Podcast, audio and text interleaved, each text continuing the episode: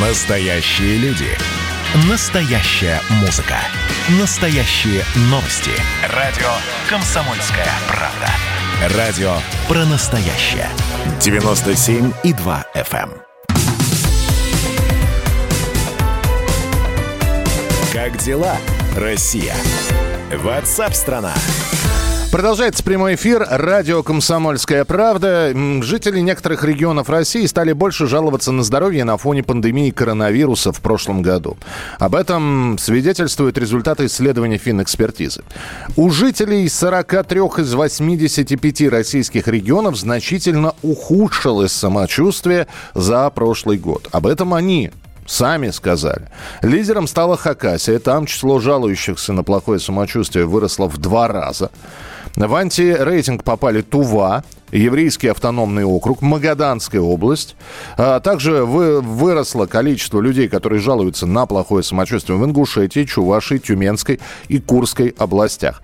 Правда, Правда. Э, Основываясь на этом рейтинге, вообще очень сложно сказать, а это не э, просто не накрутили ли себя люди? Да, появилась возможность на фоне угрозы COVID-19 э, прислушаться к своему здоровью, понять, что вот это вот, когда встаешь и боль простреливает поясницу, что это ненормально.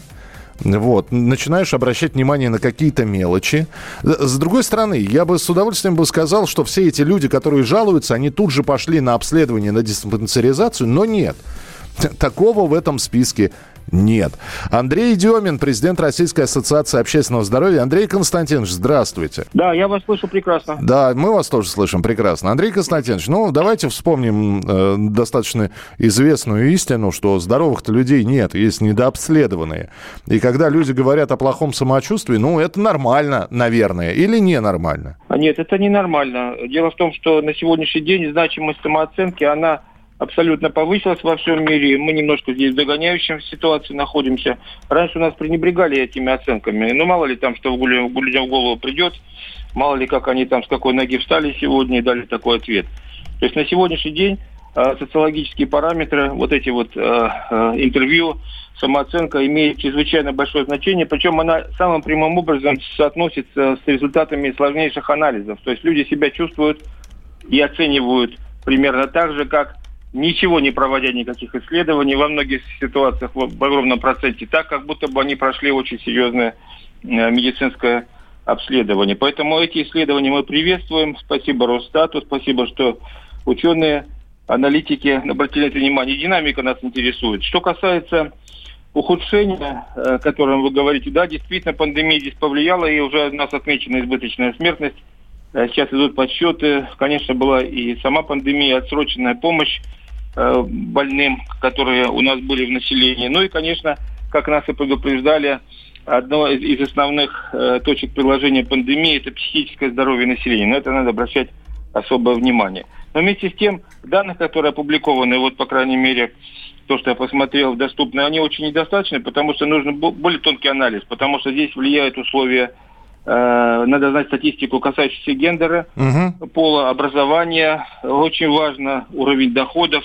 И на сегодняшний день, согласно современному представлению о здоровье, зависит не столько от развития медицинской помощи, сколько от так называемых социальных детерминат здоровья. То есть вы подумайте, пожалуйста, что на сегодняшний день определить, какие условия влияют на ваше здоровье и формируют его, то есть фактически поставить диагноз э, вашему здоровью, можно по вашему почтовому индексу, потому что почтовый индекс как раз показывает, в каких условиях вы находитесь. Примерно там будет понятно с экологией, с уровнем доходов, как там обеспечена социальная инфраструктура и так далее. Вот эта вот вещь говорит о том, что э, на сегодняшний день э, вот эти различия должны восприниматься нами всеми как неравенство, несправедливость. Мгм. И мы должны предпринимать все усилия, чтобы это ликвидировать.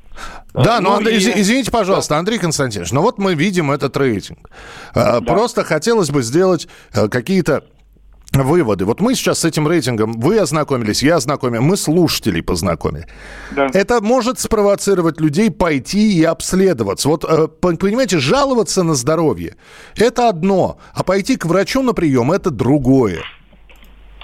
Да, я согласен с вами. Здесь нужны мероприятия, но не только на индивидуальном уровне, не только это повод для обращения за медицинской помощью, но это повод для руководства разных уровней для того, чтобы обратить внимание на эти вот социальные детерминанты здоровья. Потому что действительно на сегодняшний день у нас в повестке стоит реабилитация переболевших ковидом. Это очень масштабная проблема, э, и она на сегодняшний день э, неудовлетворительно, на мой взгляд, пока что построена. Во-вторых, необходима вакцинацию, тоже здесь много что предстоит сделать.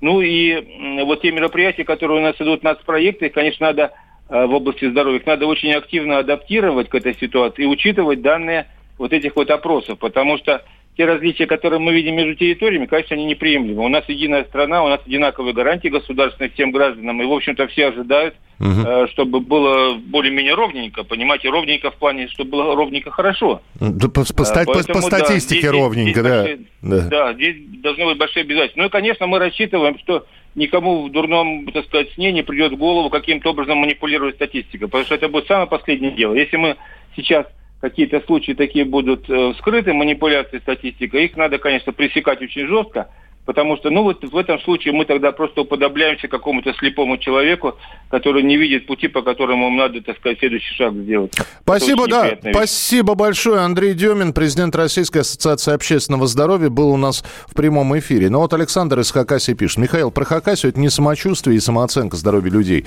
У нас очереди на операции выросли на а, на 8 месяцев. Я не совсем понимаю. А, а, видимо, своей очереди на операцию надо ждать 8 месяцев. Вы, наверное, это хотели написать. Хроников всех под ковидную перестройку просто слали лесом. Помогали только по связи, и то не всегда. Медики бумагами и отчетами завалены, у них нет времени лечить. Но, да, а, я, я здесь спорить не буду. И наверняка, Александр, в ваших словах а, больше, в общем, очень много правды, то, что вы написали. Но просто вы живете в Хакасии, вы видите.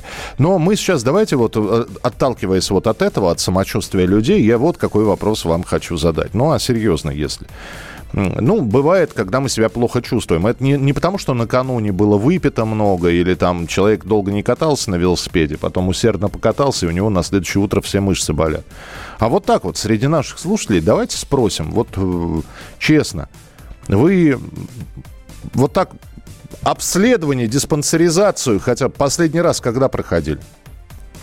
Обращаюсь к нашему звукорежиссеру Екатерине, никогда, то есть даже в школе нет, да? Или в школе все-таки было? В школе была. Понятно. Кате 54. Я шучу. Нет, она молодая у нас звукорежиссер, поэтому, ну, будем относительно недавно Екатерина, оказывается, проходила диспансеризацию. Когда вы последний раз проходили диспансеризацию? Обследование у врача.